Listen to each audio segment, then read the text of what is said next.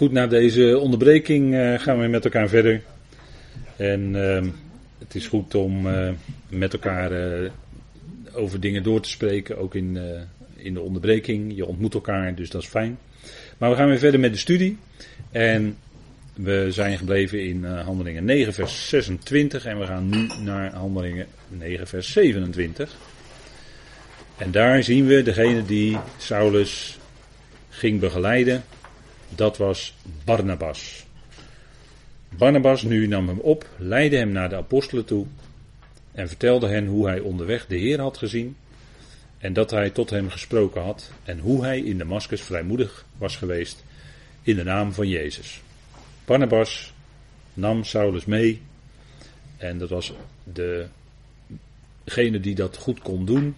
Die kende, hij was goed bekend, Barnabas, bij de hij wordt ook in Handelingen 4 al genoemd.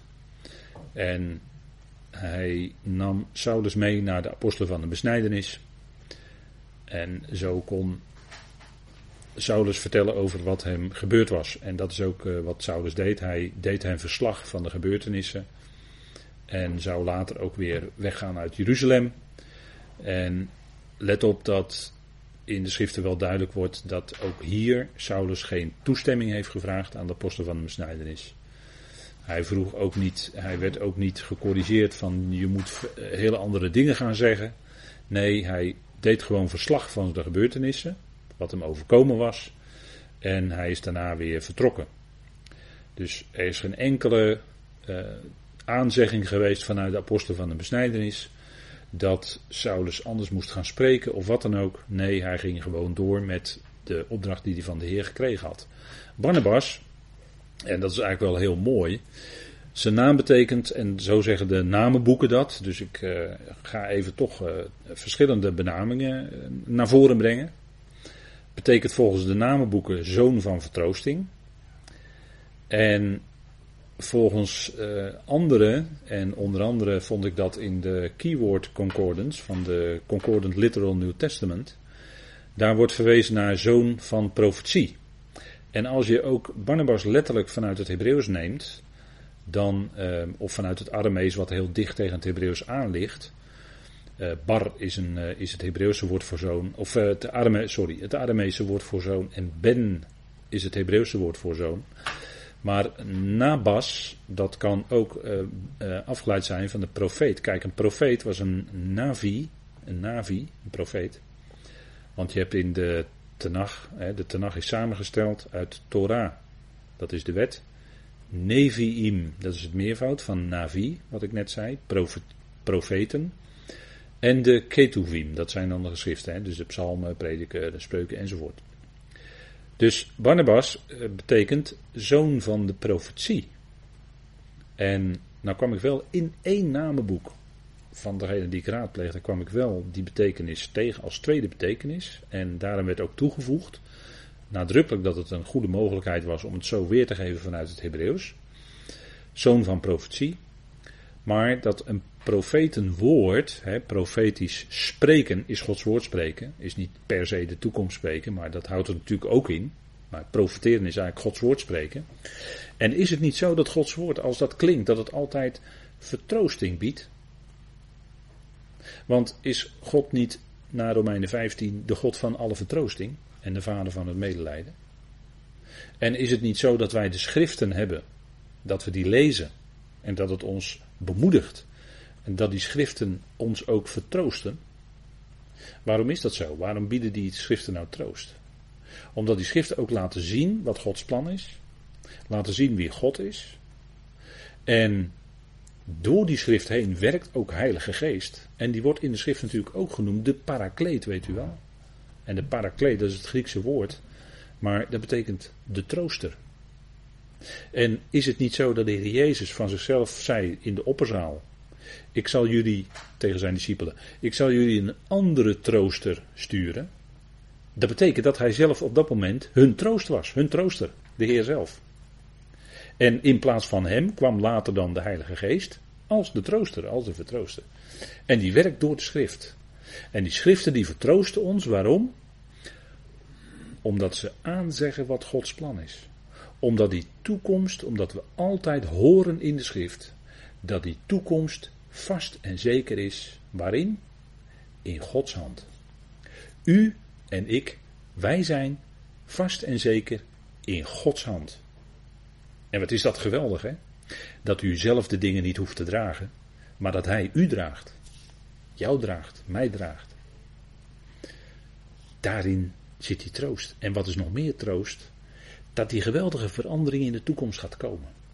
Dat diegenen die ons ontvallen zijn, die zullen opgewekt worden. En als het gelovigen zijn, bij de bezuin van God. En dan zullen zij eerst gewekt worden. Zo staat in 1 Thessalonicense 4, weet u wel. Zij zullen eerst gewekt worden. En daarna zullen wij ook veranderd worden. En zullen wij samen tegelijk. Dat woord wordt benadrukt tot twee keer toe in de eerste brief. Daarna zullen wij samen tegelijk, dus met die ontslapen gelovigen, die opgewekt zijn, zullen wij de Heer ontmoeten in de lucht. Zullen wij weggerukt worden door de Heer en Hem ontmoeten in de lucht. Weet u dat wij op dat moment dan helemaal passief zijn? Wij kunnen onszelf toch niet wegrukken en, en opklimmen in de lucht. Dat kan toch helemaal niet? Daarom staat er ook in de passieve vorm in het Grieks: wij worden weggerukt. Wie doet dat? De Heer doet dat. Wanneer zal hij dat doen? Op de datum die hij daarvoor gesteld heeft, of die vader daarvoor gesteld heeft. Die datum staat vast. En die gaat komen, gegarandeerd. En dat is onze vertroosting. Wij zien dan de ontslapen medebroeders en zusters weer terug. Is dat niet geweldig? Dat is toch troost? Dat is toch bemoedigend? Daarom zegt Paulus toch ook in 1 Thessalonicense 4, vers 18. Geliefden, vertroost elkaar dan met deze woorden. Die woorden die wij lezen als wij een broeder of zuster helaas moeten begraven. Maar dan lezen we juist dat gedeelte. En dat is onze troost, dat is onze bemoediging. Daar kijken we naar uit. En dat is geweldig, hè? Nou, Barnabas, zoon van profetie. En misschien secundair, zoon van vertroosting. Want uit die profetie komt altijd vertroosting. Is dat niet geweldig? Weet u dat ik dat vaak ervaar, dat als ik de schriften open en soms ben ik ook somber door alle berichten die, die je dan even tot je hebt gekregen, ben ik wel eens een beetje somber en dan sla ik die schrift op en dan word ik weer bemoedigd, word ik weer vertroost. En dan heb ik weer nieuwe moed om verder te gaan. Kracht om door te gaan. En dan dank ik de Heer voor de kracht die Hij geeft. Kijk, dat, dat is het hè. Hij is je kracht. Hij is je bemoediging. Hij is het die jou draagt. Je hoeft het niet allemaal zelf te doen. Als je het zelf probeert te doen, dan ga je s'nachts wakker liggen. Van hoe moet het toch allemaal? En je piekt en je piekt en het wordt drie uur en het wordt vier uur en het wordt vijf uur, het wordt weer licht.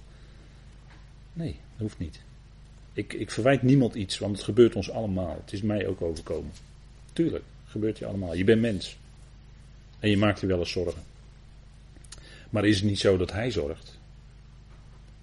Dat je alles met gebed en smeking bij hem bekend kan maken. Zegt Paulus toch? Dat is, geen, dat is niks ijdels aan, dat is niks hoogmoedigs aan. Maar hij zegt, wees in geen ding bezorgd. Filippenzen 4, wees in geen ding bezorgd. Nee, hij zorgt. Kijk, die apostelen hadden dat ook gehoord van de Heer. Ze zouden zich uh, geen zorgen moeten maken om hun eten of drinken of om hun ziel. Hè, dat is eigenlijk de ziel. Hè. Kleding, waar mensen zich vaak zo druk over maken. De dagelijkse dingen, kleding, onderdak, eh, eten, noem alles maar op. Maar kunnen mensen hun hele leven mee vullen. En zich zorgen over maken. Ja, heb ik morgen nog wel te eten? Heb ik volgende week nog wel te eten? Heb ik over een jaar nog wel kleding? Kan je allemaal zorgen over maken. De Heer zegt het al in Matthäus 6, weet u wel, die bekende woorden. En daar zit toch iets in als voorbeeld voor ons. Zoek eerst het koninkrijk van God. En voor ons klinken dan die woorden van de apostel Paulus. Bedenk de dingen die boven zijn, waar Christus is. Hij. Daar gaat het om. Niet de dingen, maar hij. Hij is boven. En die Heer die zorgt, die zorgt ervoor. En, en dat is eigenlijk altijd zo geweest. Hè? Dat, je, dat je achteraf terugkijkt, kun je zeggen, ja, soms was het zelfs moeilijk. En er waren wel eens maanden dat je iedere gulden of euro moest omkeren. Maar het lukte allemaal net. En de Heer gaf altijd net genoeg. Soms bijna tot op de cent. Maar er was toch genoeg. En, en achteraf dank je de Heer dan toch. Hij heeft gezorgd dat er genoeg was. Ja, zo is het. Het leven is maar broos en betrekkelijk, gaat snel voorbij. Paulus zegt ook in 1 Corinthië 7, hè, broeders, de tijd is kort. En daar ben ik van overtuigd. En ik was misschien voor de pauze best wel een beetje fel toen ik over die dingen sprak. Maar het houdt je bezig. En je ziet zo dat die tijd zo kort is, die naar de bazijn toe. En dan, dan wil je eigenlijk maar eh, liever, liefst één ding doen, dat is daarop gericht leven. Natuurlijk, je hebt al je dagelijkse dingen, daar moet je ook op concentreren, daar moet je ook aandacht aan besteden, moet je ook allemaal doen. Tuurlijk, tuurlijk, tuurlijk. Maar wel vanuit die verwachting die we hebben, die geweldige verwachting, die toekomst die wacht. En dan wordt je leven, dan ziet je leven er toch anders uit. Dan leef je toch op een andere manier. Beïnvloed je denken op een goede manier. De Heer die gaat komen. Nou, kijk, hij ging, hij was in Damascus geweest en daar getuigde dan uh, Barnabas en Saulus van. Saulus vertelde dat aan de twaalf. En het is wel mooi, zo'n ontmoeting dan tussen Saulus en die twaalf apostelen van de besnijdenis. Hè. Maar het, is, zijn natuurlijk wel twee verschillende apostelschappen waar we over praten. Hè. Galaten twee. Het is wel een, moeten toch wel weer even de lijntjes trekken. Twee verschillende apostelschappen, twee verschillende evangeliën. Hè, daar gaat het in gelaten twee over. Daar hebben we destijds uitvoerig over gesproken. Kunt u zes of zeven studies eh, kunt u daarop nakijken. Maar leest u vooral gelaten 2, vers 7 tot en met 10. Er staat heel duidelijk evangelie van de besnijdenis en het evangelie van de vooruit. Het zijn twee verschillende evangeliën. En nogmaals, ik heb dat toen denk ik ook wel gememoreerd. Daar hebben we in het verleden onderling is daar in Ebenezer keihard over gevochten. Over die twee evangeliën. En spreek uit persoonlijke ervaring, heb ik zelf meegemaakt. Keihard over gevochten. En ja, dat, blijft toch twee lijnen. De schrift is de schrift. Ik kan, kan er niks anders van maken. Er staat nou eenmaal een tweede naamval daar. Twee evangelie. Het evangelie van de vooruit en het evangelie van de besnijdenis. Dat is wat er staat. Dus ja, daar valt, daar valt dan verder niks aan te veranderen.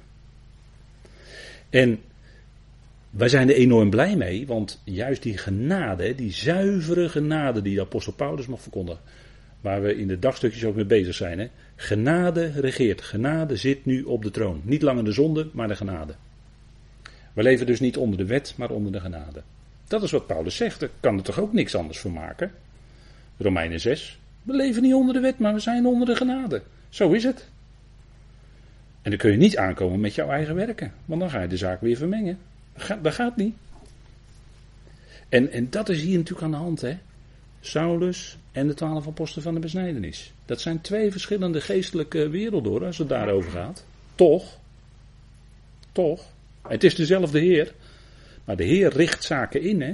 Oikonomia betekent huiswet, betekent beheer, of in het Engels administratie. En God richt deze tijd nu zo in dat het de administratie van de genade is. Dat is wat Efeze zegt. Dus daar kunnen we ook niks anders van maken. Kijk, en Saulus die had vrijmoedigheid. u, uh, u ziet hier het woord vrijmoedig zijn. Dat is eigenlijk wel een heel mooi woord. En, en ik, ik hoop dat dat bij u ook zo is. Dat u als u met anderen spreekt, en daar kunt u voor bidden, dat u als u andere mensen spreekt, dat God misschien een gelegenheid geeft in een gesprek dat je vrijmoedig kan zijn om iets te vertellen van, dat, van God. Die God die je mag kennen. De God die met iedereen tot zijn doel gaat komen. De God die genadig is. De God die nu vrede en verzoening laat uitgaan nog steeds. dat, dat realiseren we ons bijna niet meer met alle polarisatie die er in de samenleving is. Maar het is nog steeds de tijd van genade. Het is nog steeds een dag van redding.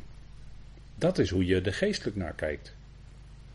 En dat is wat we mogen uitdragen en daarin vrijmoedig mogen zijn. Kijk, uh, het woord vrijmoedig zijn of vrijmoedig spreken, dat, dat, als je dat heel letterlijk terugvoert naar de elementen, dan heeft dat te maken met dat je alles kan zeggen, dat je alles kan uitspreken. Dat we zeggen, kijk, Saulus was vrijmoedig, dus hij kon op dat moment alles wat hij op dat moment kon zeggen, mocht zeggen, kon zeggen van God, dat zei hij ook. Hij had vrijmoedigheid. Er werd hem, het spreken werd hem nog niet belemmerd. Maar daar zit natuurlijk ook het punt. Hè. Eh, er is op een gegeven moment een moment in, later in, eh, en misschien komen we daar nog op. Maar later in handelingen komt er een punt dat dat Saulus niet langer in de synagoge mag spreken. Dus er wordt hem spreken wordt, eh, wordt hem daar verboden. En dan gaat hij bijna in het huis daarnaast gaat hij verder. Dat was de school van een zekere Tyrannus, staat er dan. Tyrannus, zoekt u maar eens op. En dan gaat hij gewoon verder. En dat vind ik eigenlijk wel humor. Dus kijk, in de synagoge wordt er met zwijgen opgelegd. En één of twee huizen verder, dat is de school van Tyrannus. En daar gaat Paulus gewoon verder. Ga gewoon verder. Want het woord van God is niet gebonden immers. Is ook niet gebonden aan een gebouw natuurlijk. Nee, natuurlijk niet. Nee, het woord van God is niet gebonden aan geen enkele plaats. Gelukkig niet zeg. Nee, dat kan overal klinken. Weet u, in de tijd van de Reformatie hadden ze van die hagenpreken. Mooi hè, in de, gewoon in de open lucht. Gingen mensen gewoon zitten en uh, gewoon bij elkaar. En er werd gesproken, het woord werd gesproken. Hagenpreken. Kan ook, maakt niet uit. Dat is eigenlijk Gods, uh, ja, Gods huis is dat, hè, de natuur. Dat is natuurlijk prachtig. Typologie in de natuur is een, een prachtig onderwerp. U zou eens moeten weten wat bijen allemaal doen. He, dabar, dat is het woord voor bij, of Deborah, de bij, hè, dabar, bij, eh, dat heeft allemaal met elkaar te maken. Die, dat is het woord natuurlijk, woord, daad, eh, bij, eh, noem maar op, honing, is ook een beeld van het woord van God, wat je ogen verlicht op een gegeven moment. Kijk maar eens in de geschiedenis van Jonathan, dat hij honing vindt en dan worden zijn ogen verlicht, enzovoort. Ook allemaal een beeld van het woord van God. Die dingen grijpen dan allemaal in elkaar honing en olie. Wat denkt u van olijfolie? dat is ook een beeld van. Ja, wat is het een beeld van? De geest in ieder geval, Heilige Geest. Beeld van. Uh, de koningen werden gezalfd met olie. Prachtig. Beeld van de geest, ja, geweldig. Nou, er zijn natuurlijk heel veel voorbeelden te noemen van typologie in de natuur. Dat God eigenlijk onderwijst geestelijke waarheden in de natuur. Maar dat weet je pas als je die dingen ook kent uit het woord van God. Je moet het niet omdraaien. En dat is natuurlijk geweldig. Maar Saulus die, mocht, die was vrijmoedig. Die kon alles zeggen. Vers 28 en 29. Hij ging met hen naar binnen en uit in Jeruzalem. Sprak vrijmoedig, opnieuw hè, weer dat woord vrijmoedig, in de naam van de Heer Jezus. En redetwisten ook met de Hellenisten. Zij nu trachten of probeerden hem te doden. En hier hebben we weer de geestelijke strijd. U ziet het. Hij spreekt vrijmoedig. Hij redetwist met de Hellenisten, want Gods woord levert ook discussies op. En zij trachten hem niets minder dan te doden. Heb je het weer? Weer die strijd, hè? Rondom het woord is altijd strijd. En hier, Saulus bracht het woord uit. Hij sprak vrijmoedig. Hij redetwiste met de Hellenisten. Nou, de Hellenisten, ik heb het op deze slide wat uitgeschreven. De Hellenisten, dat waren Joden in die tijd die uh, wel uh, de gebruiken handhaafden van het Jodendom. Ook Hebreeuws spraken, maar ook Grieks konden spreken. Dat was de voertaal in die tijd, het zogenaamde Koine Grieks. Dat was een uh, omgangstaal wat iedereen sprak. En daarin is het Nieuwe Testament of de Griekse schrift ook ingeschreven. En God heeft natuurlijk bepaald dat dat Koine Grieks van die tijd, dat daarin die Griekse schrift werd geschreven. Natuurlijk. Die had specifieke eigenschappen, die taal. Maar dat waren Joden die namen de Griekse cultuur ook over. En uh, uh, dus die, die gingen een beetje op in die cultuur. En, uh, maar de, dan had je ook de Hebreeën, dat was ook een groep binnen het Jodendom. Dus binnen het Jodendom, hè, gek hè, daar had je ook groepjes. Gek. Maar binnen het Jodendom had je dan de Hebreeën. En dat waren dan degenen die daar zegt Paulus ook in Filippenzen 3, hè, ik ben een Hebreeër uit de Hebreeën, dus die namen die cultuur niet over. Hè? Dus die bleven hun eigen gebruiken handhaven, die bleven hun eigen kleding handhaven, en noem maar op. Hè? Dus die, die namen die cultuur niet over. Die konden ook wel Grieks spreken, maar die uh, waren veel behoudender, om het zo maar te zeggen. Hè? Die, uh, die anderen waren veel liberaler. Ik wil nog net niet zeggen vrijzinnig en niet vrijzinnig, want dat is, gaat dan weer net een stapje verder. Hè? Dat is wat binnen de kerken natuurlijk wel steeds sterker oprukt, die vrijzinnigheid. Van joh, je moet Gods woord niet serieus nemen, joh. Kuiten die zei toch ook van, weet je wel, uh, Gods woord, ja, dat is eigenlijk een uh, boek van mensen die ervaring hebben met God. En mensen die hebben vanuit hun ervaring over God geschreven. Maar of het nou zo betrouwbaar allemaal is, ja, dat zijn de Sadduceeën van deze tijd. En dat modernisme, als ik dat zo mag noemen, dat rukt maar steeds meer op ook binnen de PKN en ook binnen de EO enzovoort. dat soort organisaties allemaal. Het wordt allemaal steeds vrijzinniger. En, en nou, dan gaat het natuurlijk niet om, om daarover te zitten treuren. Alleen wel constateren, want in de tijd van de Heer had je ook de, de Fariseeën en de Sadduceeën. Dat waren dan ook zeg maar de, de vrijzinnigen van die tijd, de Sadduceeën. En de Fariseeën die waren veel behoudender. Dat is, uh, ja, dat heb je zo van die ontwikkelingen, allemaal van die groepen. Zo. En dit waren dan de Hellenisten. Nou, daar ging Paulus. Die ken, Paulus kende ze natuurlijk, of Saulus kende ze natuurlijk. En uh, was, Saulus moet u niet vergeten, was echt wel een geleerde hoor. Die, uh, die was echt wel op de hoogte van. Dus die reden twisten daarmee. En het gevolg daarvan was, ze zaten hem achterna. Want allen die in Christus Jezus willen leven, godvruchtig, die zullen vervolgd worden, zegt Paulus. Hè? Iedereen die godvruchtig wil leven in Christus Jezus, die zal vroeg of laat vervolging ondervinden. En vervolging betekent dat je achterna gezeten wordt, dat je nagejaagd wordt. Het is hetzelfde woord als jagen. En dat overkwam Saulus voortdurend. Dat was een geestelijke strijd. Dus je ziet altijd, het woord wordt gesproken, Jezus Christus centraal. Dan komt er tegenstand, dan komt er altijd tegenstand op. Dus dat is gewoon 1 plus 1 is 2. Dat nu herkennend, dus ze hadden het door, brachten de broeders hem naar Caesarea en zonden hem naar Tarsus. Dus hij werd op tijd werd hij bij de hand genomen door de broeders. Wie die broeders waren, weten we niet. Misschien Barnabas en enkele apostelen, dat zou kunnen. En ze begeleiden hem en stuurden hem naar Caesarea. Dat weet u wel, het ligt aan de kust. Hè. Caesarea was vernoemd naar de keizer, hè. Caesar, de keizer. En je had ook een Caesarea Philippi bijvoorbeeld, dus dat woord Caesarea kwam al vaker voor. Maar daar zijn we ook geweest toen we een keer op reis Israël, Caesarea, aan de kust. Mooi aquaduct en dan had je ook nog zo'n, eh, op dit plaatje ziet u een uh, amfitheater. En dat is natuurlijk qua akoestiek is dat heel leuk, want als je daar onderin staat en je gaat er op die rijen zitten, dan is, heb je een mooi, hele mooie akoestiek. Er werden ook wel muziekdingen en zo gedaan. Maar het is best boeiend. Caesarea ligt aan de kust. En misschien is dat wel een beetje tekenend. En dan gaan we even een klein beetje typologisch. Want dan zit je aan de zee. En de zee in de schrift, de zeeën, dat is een beeld van de volkeren, weet u wel. En hier is dus Saulus al aan de kust, aan de zee, bij de volkeren. En is dat niet tekenend voor zijn bediening? Hij zou uitgaan naar alle volkeren. En hij werd ook geroepen buiten het land. Hij was op weg naar Damascus. En van Gods wegen moest dat natuurlijk zo zijn, hè, want wat we niet ingelaten hebben gelezen is dat hij van de moederschoot af aan al afgezonderd was. God had eigenlijk vanaf de moederschoot al bepaald, dus voordat Saulus iets goeds of iets kwaads kon doen, hè, ik noem maar een dwarsstraat, hè, was, had God al bepaald dat hij die loopbaan eerst door het Jodendom zou meemaken en God hem vervolgens enorme genade zou betonen. Natuurlijk, dat was het plan van God met zijn leven. En hij werd buiten het land geroepen. Daar gold, niet dus de, daar gold de wet niet. Want de wet geldt niet buiten het land Israël, hè, eigenlijk. Want dat land is het huis van Yahweh. En in dat, dat huis gelden zijn regels. U weet het wel, hè. En hij trad in een huwelijk met Israël. Dat is het oude verbond. En Israël moest zich houden aan de regels van haar man. Deed ze niet, dus ze moest eruit, ballingschap.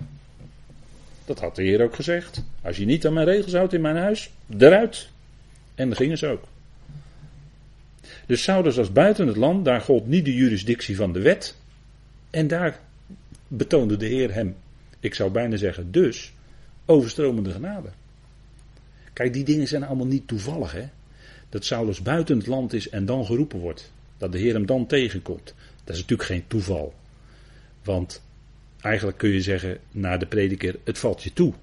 Uit wiens hand? Uit de hand van God. Die heeft het allemaal in zijn hand. En zo is het ook met uw leven. Uw leven, zoals het tot nu gegaan is, tot op deze dag, is ten diepste door God bepaald. En dan zegt u, nou, dat is nogal wat. Want ik heb hele moeilijke dingen meegemaakt in mijn leven, zegt u. Ja. En ik besef dat dat al heel wat is.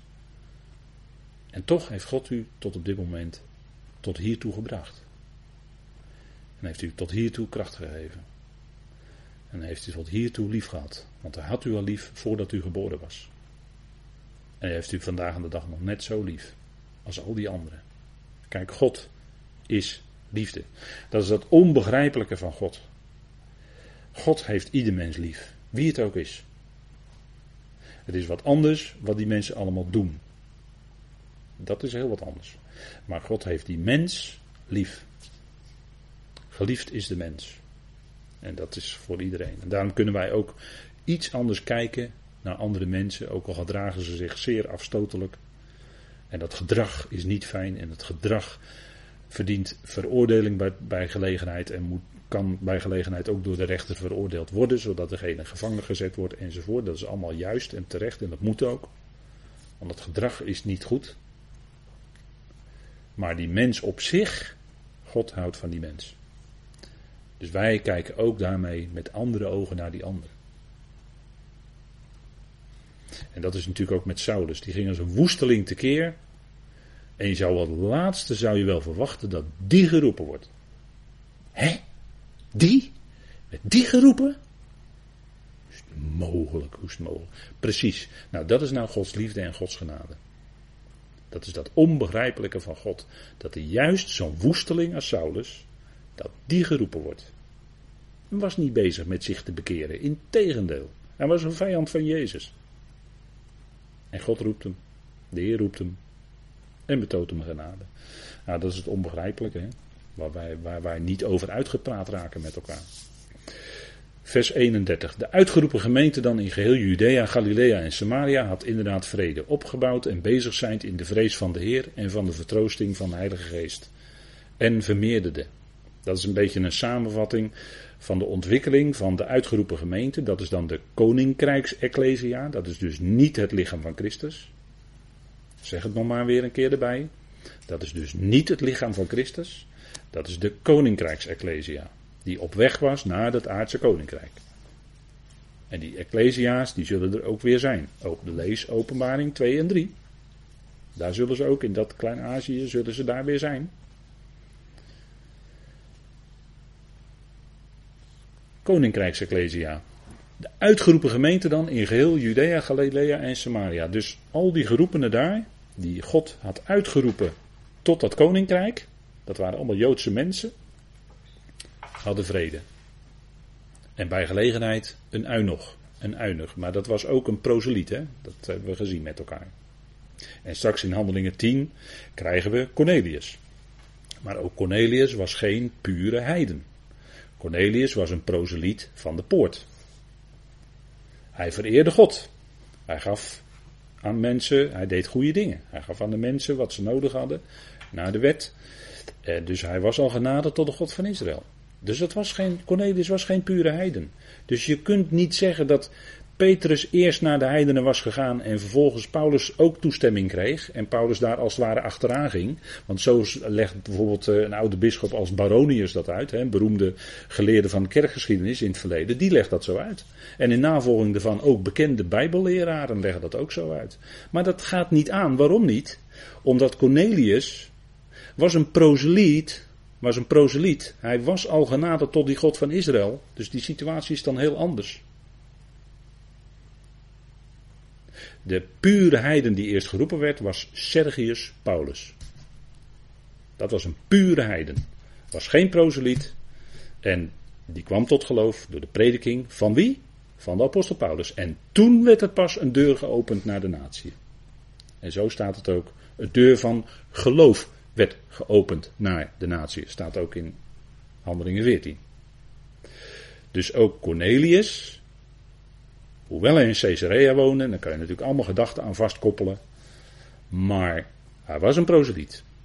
Dus eigenlijk staat hij voor die natieën die in het koninkrijk straks als proselietnatieën zullen naderen tot Israël, tot de God van Israël, via Israël. En zo deel hebben aan het aardse koninkrijk. Daar is Cornelius, als je dat wil, een type van. Als je hem type wil noemen. Ja, dus en hier zien we dus de Ecclesia op dat moment vrede had. En natuurlijk, dat, dat is het nieuwe verbond. Prediking van het nieuwe verbond. Wordt ook, het nieuwe verbond wordt ook genoemd het verbond des vredes. Natuurlijk, wordt hetzelfde woord gebruikt. Shalom, welzijn. Ze zullen welzijn hebben in het koninkrijk. De Heer zal hun shalom bewaken, bewaren. En ze werden opgebouwd en bezig in de vrees van de Heer. Nou, ook wij worden opgebouwd. En voor ons is eigenlijk wat we als gelovigen ons afvragen binnen het lichaam van Christus. Wat is nu tot opbouw van de gemeente? Alle dingen zijn ons geoorloofd, zeker, zeker. Alle dingen zijn geoorloofd, we leven in genade. Maar vervolgens houden we ook rekening met wat Paulus daar ook bij zegt. We zouden doen wat is tot opbouw. Hè. Niet alles is nuttig, maar we zouden doen wat is tot opbouw van het lichaam van Christus. Dat is nuttig. Dus dat kun je als gelovige afvragen. Opbouw. Hè, dat, dat heeft te maken met gebouw. Dat heeft te maken met huis. Hè, dat woord. En eh, wat, wat is nou wat, wat datgene wat opbouwt? Dat zijn eh, gesprekken onderling die elkaar opbouwen. Die niet elkaar afbreken, maar die elkaar opbouwen. En onderlinge gesprekken ook, en dat hebben we natuurlijk in de loop van de tijd wel vaak, vaak gezegd. Maar onderlinge gesprekken waarin we ook niet iemand anders die er niet bij is afbreken. Maar laten we zijn tot opbouwen. Heb je iets goeds te melden over een andere broeder of zuster in een gesprek? Meld dat dan. Dat is tot opbouw. En ja, zo is het met al die dingen. Hè, dat, hè, dat, dat het woord mag uitgaan. Dat je, dat je, daar, eh, dat, je dat fijn vindt en dat, dat mensen daarvoor bidden. Paulus zegt ook regelmatig: broeders, bid voor ons. Broeders en zusters, bid voor ons. Dat het woord mag uitgaan, dat snelle voortgang mag hebben. En ik hoop dat u dat ook doet. Want dat is niet altijd makkelijk om het woord te laten uitgaan. Daar is ook vaak tegenstand, tegenwerking dat, dat zien we ook steeds bij Saulus, maar vandaag de dag is er niks veranderd hoor. Als het woord uitgaat, is er altijd tegenwerking op een of andere manier. dus het is niet altijd een, een, een, gemakkelijke weg. En dat zeg ik niet om te klagen, maar het is fijn als u voor het woord bidt. Dat het woord van de Heer verheerlijk mag worden. Daar gaat het om. Het woord van de Heer verheerlijk mag worden. Dat de Heer verheerlijk mag worden. Daar gaat het om. En, en eh, dat, dat daar alles op gericht is. Hè. Dat is denk ik ook de essentie van gemeente zijn. Dat eh, het maakt helemaal niet uit waar je samenkomt. Het maakt ook niet uit op welke dag je samenkomt. Of op welk tijdstip. Dat is allemaal niet de essentie van gemeente zijn. De essentie van gemeente zijn is dat je met elkaar samenkomt. Hoe dan ook, waar dan ook, maakt allemaal niet uit. In welke vorm maakt ook nog niet uit. Dat het woord klinkt op een of andere manier. Kan ook in onderlinge gesprekken. En dat het is tot opbouw van elkaar en bovenal tot eer van Hem. Tot eer van dat hoofd van de gemeente. Dat is de essentie van gemeente zijn. En wandelen natuurlijk in de vrees van de Heer. Ja, dat is het begin van de wijsheid. Dat is maar een startpunt. Dat je de Heer vreest, ja, dat is een startpunt van de wijsheid. Maar wij groeien in de loop van de tijd dieper en verder in die wijsheden. die geweldige wijsheid in Christus die Paulus mocht verkondigen. En dan hebben we ook vertroosting door Heilige Geest. als, als de ander dat nodig heeft, kun je elkaar vertroosten met deze woorden, zegt Paulus. Met deze woorden die hij geschreven heeft. Dat is toch geweldig. En, en dat was toen de tijd, deze tekst, vers 31, gaat natuurlijk over de zegen van het nieuwe verbond. En dat zal Israël ten volle ervaren in het komende koninkrijk. Goed, vers 32. Het gebeurde nu dat Petrus door alle plaatsen kwam. Dus dat was dat gebied hè, wat net genoemd is. Die drie uh, plaatsen, Jeruzalem, Judea en uh, Samaria, Galilea. Het gebeurde nu dat Petrus door alle plaatsen kwam, ook afdaalde naar de heiligen die Lida bewoonden. Nou, Lida dat betekent, uh, mogelijk betekent dat breuk. Dat, dat zou kunnen. Maar in ieder geval gaat er iets gebeuren, daarom wordt dit verhaald. Hè. En Petrus is natuurlijk de leider van de apostelen van de besnijdenis. Hij had dus sleutels gekregen van het koninkrijk van de hemelen. Die sleutels had hij ook gebruikt, dat hebben we gezien in Handelingen 2, om die deur te openen. En hij reist door de gebieden en daar was overal het evangelie van het koninkrijk. En hij kwam in Lida en later ook in Joppa of Joppe. En dat is het latere Jaffa, hè. Wat u misschien nog wel kent van de sinaasappels, weet u wel, Jaffa sinaasappels uit het verleden. Maar dat was uh, een kustplaats, maar goed, Lida ligt daar, u ziet het op het kaartje, ligt daar een beetje tussen. En Petrus die kwam naar, Petrus de rots, jij bent Petrus en op deze Petra, op deze beleidenis zal ik mijn gemeente bouwen. Dat, dat zei de Heer tegen, uh, tegen Petrus in, in Matthäus 16 en dat was ook de basis, hè? u bent de Christus, de Zoon van de levende God.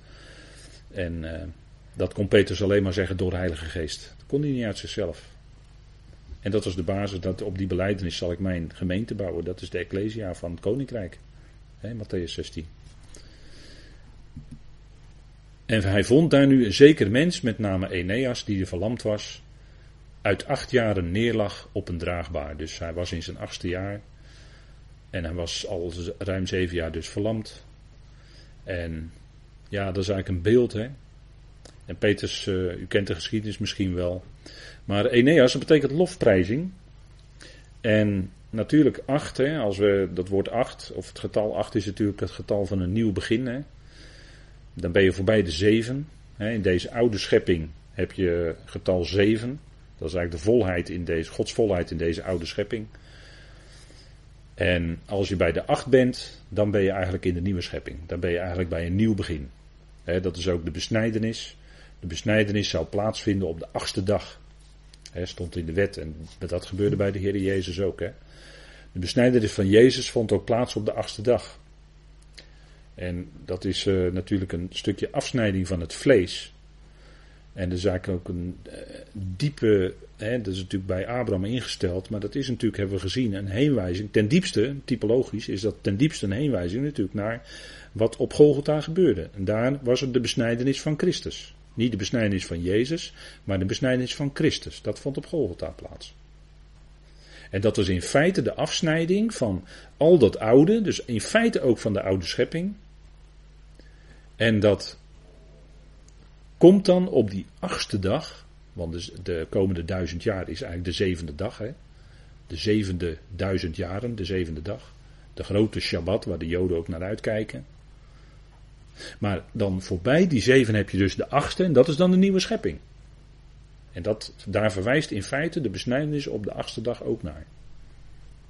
U ziet dat, u ziet dat, het is eigenlijk heel mooi, hè, want die besnijdenis wordt ook beschreven in Leviticus bijvoorbeeld, hè, dus dat is in de Torah. En dan ziet u eigenlijk heel mooi dat die Torah een schaduw is van de toekomende goederen. heb je, weer, heb je het weer, hè? Het is een schaduw. En die vervulling is allemaal in Christus, in Hem. En kijk, die man die was verlamd. En dat is eigenlijk een beeld van dat de lofprijzing van Israël, dat klonk eigenlijk niet. Die lofprijzing van Israël was eigenlijk verlamd. Hoe kwam dat? Omdat ze leefden in hun judaïsme. En in feite leefden ze toch onder de zonde. En daardoor, door het zondigen, was hun lofprijzing verlamd. Ze waren bedoeld om. Hè, Jehuda betekent ook. Uh, betekent in feite, heeft in feite ook in de naam te maken met lofprijzing. Maar. Uh, die lofprijzing was eigenlijk verlamd. En het zou worden tot dat ze hem wel zouden prijzen, dat ze hem wel zouden loven. En daarin is die verlamde eigenlijk, Peters ontmoette eigenlijk in die verlamde dat deel van zijn volk wat, waarvan de lofprijzing verstomd was. Ze waren bedoeld om alle lof en eer aan God, aan hun Jahweh, God van Israël te brengen. En dat gebeurde niet meer. Ze waren bezig met hun eigen dingen allemaal, met hun vaste tradities en hun gewoontes en hun rituelen en noem maar op. zoals Israël, en dat, dat, dat is heel mooi, ik vind dat heel mooi, zoals ze nu bezig zijn met het Chanukka-feest. En het woord Chanouk eh, is ook hetzelfde woord als Henoch, dat betekent eigenlijk toewijding of inwijding. En dat, wordt, dat is al een heel oud feest, want uh, u weet het, in Johannes 10 wordt het ook genoemd. Hè? Dan is de Heer Jezus in Israël, in, uh, in Jeruzalem, en dan hebben ze daar, Johannes 10, vers 22, dan wordt genoemd het, het vernieuwingsfeest. Dat is eigenlijk Chanukka. En dat voert terug op een, uh, ja, toch wel een beetje legendarische vertelling, laat ik het zo zeggen. Dat in het verleden had Antiochus Epiphanes IV, wat een enorm type is van de antichrist, van de eindtijd die had de tempel ontwijd hè, en uh, die had daar een beeld van Zeus ingezet en varkensbloed, varkensbloed en allemaal die, joden, dingen die de joden verafschuwden. Vreselijk was het, vreselijk. En toen was die Antiochus die was verdreven en gaat het verhaal dus dat er met één klein beetje olie, dat een lampje acht dagen bleef branden in de tempel. Als teken van hoop, als teken van vernieuwing, als teken van licht. En het is allemaal prachtig. Maar of dat ook echt zo geweest is, dat is maar de vraag. Maar daarom vieren de Joden ook vandaag, vanavond, dus steken ze weer met de shamas, steken ze weer een kaarsje aan. Hè. Vandaag geloof ik de vijfde. Dan allemaal prachtig. Ik vind dat heel mooi. En, en het is natuurlijk, licht is ook altijd een teken van hoop. En, en noem maar alles maar op. Het is, het is heel mooi. En, en, uh, maar ik denk daar toch een beetje bij, wat zou het fijn zijn als we bij dat licht nou ook zouden denken aan het licht van de wereld, de Heer Jezus. Het zou fijn zijn als, als de Joodse mensen daaraan denken, aan hun Messias. Want het is hun Messias. En ja, dat is ook zo'n traditie, hè. En zo'n traditie heeft dan de neiging van, ja, waarom doe je het? Nou ja, omdat het traditie is. Ja. Maar kijk, de Heer, die wij mogen kennen, is een levende Heer. En daar zit geen greintje traditie aan vast. Dat is altijd levend, is elke dag nieuw. Ons innerlijk wordt dag aan dag vernieuwd. Door, de, door die schat die we hebben in ons aardevat. Ons aardevat wordt oud wordt en breekbaar. Net een kruik. Als een kruik heel oud wordt, breekt die ook. Dus ons lichaam ook. Aardekruik in feite. Maar van binnen. Van binnen. Van binnen hebben we dat evangelie van de heerlijkheid van Christus. Die ons, die ons hart verlicht. Die ons denken verlicht. Die ons anders doet staan in het leven dan, dan anderen. Die ons vreugde geeft elke dag. Dat je tegen elkaar zegt, s'morgens als je wakker wordt: Goedemorgen, Heer, daar zijn we weer. Zo, hè, op die manier. En ja, dat, dat is denk ik toch fijn. Als je die dingen beseft hè, bij licht. En Peter zei tot hem: Eneas, hij hield jou, Jezus Christus. Sta op en spreid zelf je draagbaar. En meteen staat hij op. En dat is in feite een uitbeelding van wat het Joodse volk zal overkomen als dat koninkrijk gaat doorbreken. Dan zal dat zijn opstanding uit de doden. Want hier dat opstaan is opstaan uit die verlamming. Uit de zonde.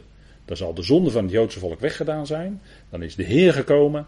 En dan zal hij ze doen opstaan. Want zo zal het zijn naar Hosea. Na twee dagen zal ik jullie doen herleven. En dat is 2000 jaar. Sta op en spreid zelf je draagbaar. Hij kreeg kracht om te gaan staan. Wie doet dat? Jezus Christus. Geweldig hè, hier een genezing. Lichamelijke genezing. Is niet in deze tijd hè. Wij kunnen geen samenkomsten houden en mensen op het podium roepen die verlamd zijn en dan zeggen: Jezus Christus geneest jou. Kunnen we in deze tijd niet doen, want het is nu niet de tijd van het koninkrijk. Kan niet, gaat ook niet gebeuren. Gaat maar proberen op het podium. Dat is, eh, ja, dat is, dit is werkelijk een vertoning dan hoor, vind ik. Want het, het gaat niet gebeuren. En geclaimde genezingen in allerlei genezingen.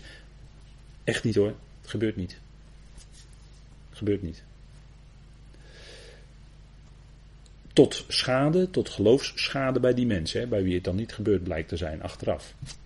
En daar zijn hele heftige voorbeelden van te noemen hoor. Mensen die dan geen medicijnen meer namen, geen medicatie, niet meer naar de arts gingen. En dat heel erg moesten bekopen. Dus dat, dat zijn heel erg erge dingen, vind ik. Maar Eneas, hij hield jou. Dus het zal weer komen dat Israël zijn Heer gaat loven en prijzen. Ze zullen zien wie ze doorstoken hebben. Ze zullen zich op de borst slaan, die twaalf stammen. Ze zullen zien wie ze doorstoken hebben. Tranen van vreugde, tranen van verdriet. Maar dan is de grote verdrukking ook voorbij, want die duurt 1260 dagen. Exact. Tot op de dag. Geen dag langer. 1260 dagen. En dan zal die er zijn. Dan zullen ze opstaan, net als Eneas. Geweldige profetische gebeurtenis in feite, hè, dit. Een geweldig type van, van Israël die gaat opstaan. En allen die in Lida en Saron bewoonden, die omkeerden naar de Heer, zagen hem zelf. Het was natuurlijk een enorme gebeurtenis. En Saron betekent, eh, u ziet hier het Hebreeuwse woord, Sharon. Dat betekent eigenlijk vlakte. Of eh, het heeft te maken met recht maken. Mogelijk is de afkomst van het Hebreeuwse woord voor recht maken. U weet wel. Uh, bereid de weg van de Heer en maak recht zijn pad. Hè? Jezaja 40. Geweldige profetie. En het begint ook met troost, troost mijn volk. Geweldige woorden. Hè? Nagam, Nagam Israël. Dat zal de Heer zijn. Als hij komt, zal hij de grote trooster zijn voor zijn volk. En daarom zegt Jezaja dat natuurlijk ook profetisch. Hè? Dan gaat Jezaja 40 in vervulling. Dan zullen zij komen in het nieuwe verbond. Geweldige tijd hoor. Dan zal de verlosser uit Sion komen. Hij zal de zonde van Jacob wegnemen. En dan zal hij ze vullen met zijn geest, met zijn woord. Ah, dat is natuurlijk geweldig, hè? Geweldig wat allemaal gaat gebeuren. Mensen, die toekomst gaan we tegemoet. Dat is toch geweldig? Dat is toch heerlijk dat we daar naartoe leven? Zullen, we, zullen wij uh, als afsluiting uh, zullen wij als afsluiting van deze avond de Heer daarvoor danken. Vader, we danken u dat we deze woorden met elkaar mogen overwegen. En het zijn geweldige woorden die spreken van de toekomst die u geeft. Dat u gaat komen, Heer. Dank u wel dat u ons hoofd bent en dat we u mogen danken, loven en prijzen. Bij Eneas was dat wat verstomd, die lofprijzing, Heer, maar in ons hart is daar wel die lofprijzing naar u toe. Dag aan dag draagt u ons, Heer. Wat geweldig is dat. We hebben een heerlijke toekomst. We mogen daarna uitzien. Daar is niks mis mee. We danken u dat u ons dat geeft. En dank u wel dat we met elkaar op weg zijn. En tot die tijd elkaar mogen bemoedigen, steunen, helpen waar het nodig is. Op welke manier dan ook. We danken u dat u zo deze woorden tot leven doet komen. Want ze draaien om u, Heer. En dan is het ook leven. Vader, dank u wel dat wij niet gebonden zijn aan tradities, op welke manier dan ook. Maar dat we leven en u kennen als een levende Heer. We danken u dat u ons dat leven heeft gegeven. We danken u dat we hier zo vanavond als broeders en zusters bij elkaar konden zijn in deze huiskamer. We danken u dat we met elkaar verbonden mogen zijn. U die op afstand, andere broeders en zusters die op afstand hebben meegekeken en geluisterd. We danken u voor die verbondenheid in u. We danken u voor het feit dat u ook bent bij hen die het moeilijk hebben, die oud zijn geworden. Die verpleegd worden in verpleeg- en verzorgingstehuizen. Vader, dat is moeilijk. En nochtans zien we ook dat ze in de regel goed verzorgd worden. Daar dank u voor dat u dat geeft in, in ons land. Danken u voor uw trouw en bemoediging. En dat we altijd ons bewust mogen zijn, Vader, dat u al uw beloften zal waarmaken. En dat u dat geloof van ons versterkt. En dat we geloven door het geloof van uw zoon. We danken u dat u ons zo deze avond wilde geven. En mag het verder zich uitwerken. En ook anderen die misschien later dit horen, mag het voor hen zijn misschien iets tot bemoediging. Vader, daar dank u voor. Dank u voor die genade die ons gegeven heeft, rijk en mild. In de naam van uw geliefde Zoon, onze Heer, Christus Jezus. Amen.